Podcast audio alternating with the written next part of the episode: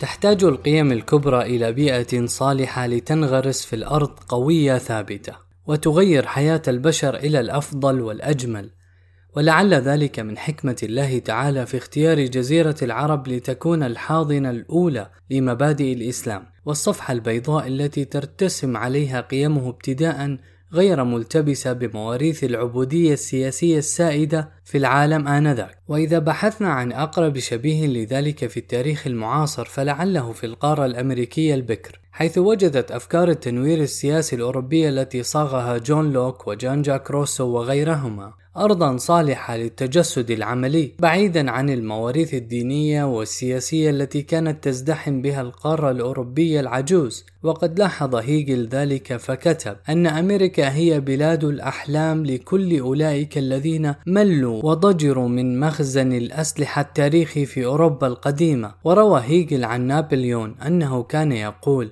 أوروبا القديمة هذه تشعرني بالسأم. وقد أدرك غوستاف لوبون أهمية البيئة الصالحة لنمو المبادئ السياسية إذ لاحظ سرعة انتشار كثير من المبادئ بين الناس أيام الثورة الفرنسية ثم بين أن هذه المبادئ ليست جديدة بل لها جذور ضاربة في تاريخ أثينا وروما ولها قاعدة فكرية وأخلاقية في أعمال الفلاسفة الفرنسيين السابقين على عصر الثورة الفرنسية. إنما الجديد هو السياق الملائم الذي سمح لها بالنمو والتفتق. فهذه المبادئ التي لم تكن حديثة لم يظهر تأثيرها قبل الثورة الفرنسية لعدم مصادفتها بيئة صالحة.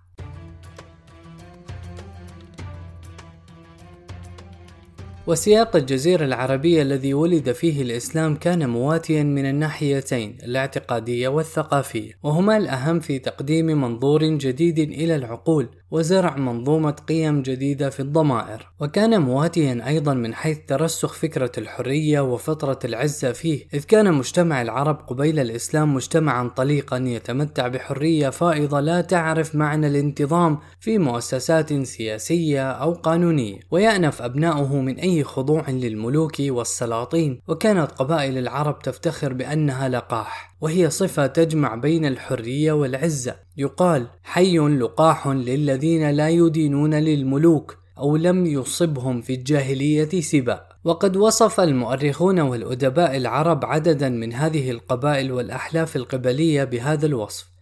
فابن حبيب يقول فأما مضر فكانوا لقاحا لا يدينون للملوك. وابن الأثير يقول وكانت عامر أيضا لقاحا لا يدينون للملوك. ولم تكن القيادة القبلية التي عرفتها الجزيرة العربية قيادة تسلطية كما هو شأن الملوك بل كانت سلطتها عرفية طوعية وكانت هذه الحرية الفائضة أشد حضورا ورسوخا في أرض الحجاز التي ظهر فيها الإسلام أول ما ظهر. فأهل مكة التي سيولد فيها الإسلام كانوا أشد أهل الحجاز أصالة في البعد عن قهر الدولة وسلطانها والبيت الحرام الذي سيصبح قبلة المسلمين هو قلب هذه الحرية المتوارثة بين العرب جيلا بعد جيل وهذا أمر أدركه الجاحظ فجعل صفة العتيق التي يوصف بها البيت الحرام مشتقة من مصدر العتق أي الحرية فكتب إن مكة لم تزل أمنا ولقاحا لا تؤدي إتاوة ولا تدين للملوك ولذلك سمي البيت الحرام البيت العتيق لأنه لم يزل حرا لم يملكه أحد.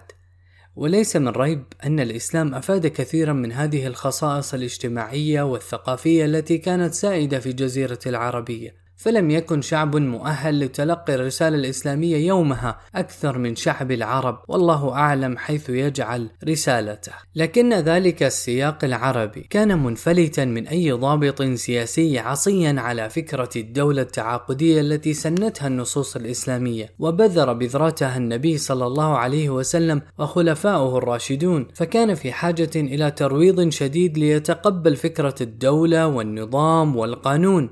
ورغم ثراء النص الإسلامي في القيم السياسية وعظمة التجربة النبوية والراشدية فإن السياق التاريخي في القرن السابع الميلادي لم يسمح بتفتق القيم السياسية الإسلامية وتحولها إلى مؤسسات راسخة وإجراءات ثابتة تضبط حركة الحياة.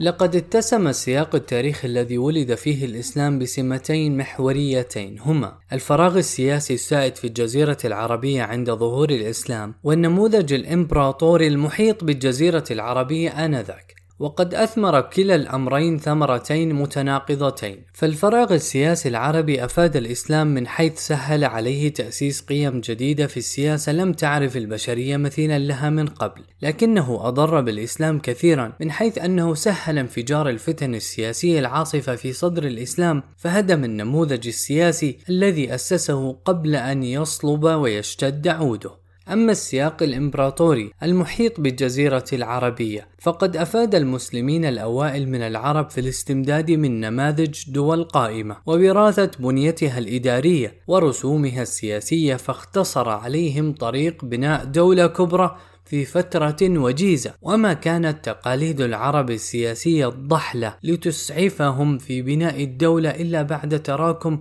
قرون عدة لكن هذا السياق الإمبراطوري أثر تاثيرا سيئا من حيث مزاحمته منظومة القيم السياسية الإسلامية بمنظومة قيم سياسية مناقضة تماما لما شرعه الإسلام في عالم السياسة من قيم وأحكام.